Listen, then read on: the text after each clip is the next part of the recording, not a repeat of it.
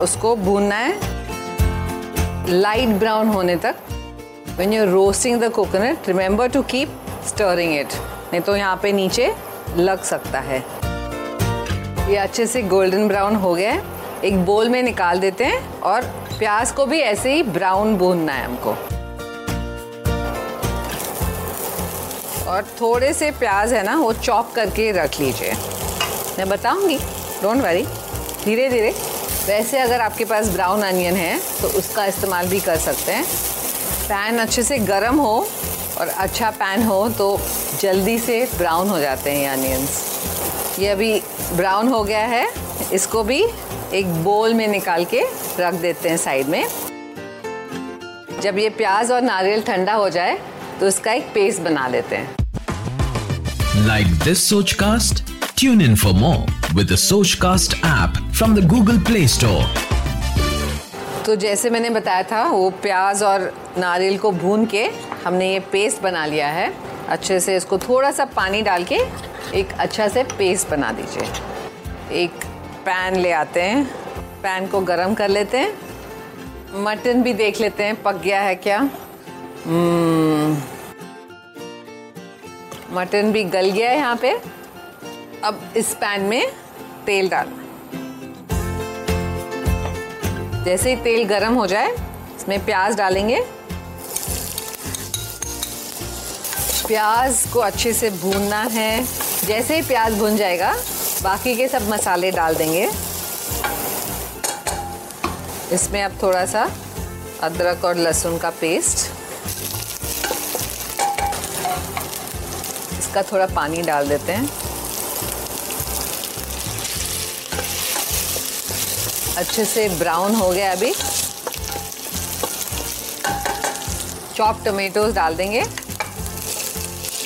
और टमाटो डालने के बाद चार से पाँच मिनट तक इसको अच्छे से भून लीजिए।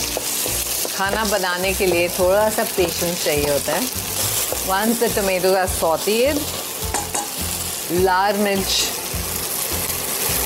हम्म, डालते ही देखिए इसका रंग कितना अच्छा हो गया इसको बस एक मिनट भून के अभी हम लोग ये पेस्ट जो बनाया था ना, वो डालना है।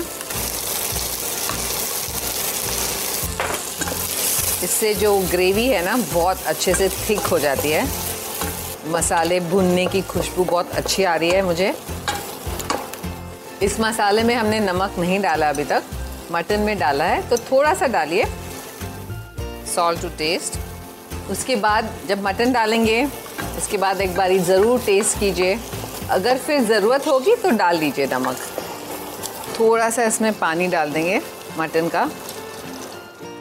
इस मटन को ज़्यादा पतला नहीं करना है, ग्रेवी ज़्यादा नहीं चाहिए आप। अब मसाला भुन गया है, पका हुआ मटन डाल देंगे। हम्म। अब इसको ढक्कन लगा के अबाउट चार से पाँच मिनट तक पकने दीजिए। हम्म, खुशबू बहुत अच्छी आ रही है। मटन अब रेडी है। थोड़ा सा इलायची पाउडर और थोड़ा सा गरम मसाला पाउडर जैसे ही गरम मसाला और इलायची पाउडर डाल देते हैं उसकी खुशबू इतनी बढ़िया हो जाती है।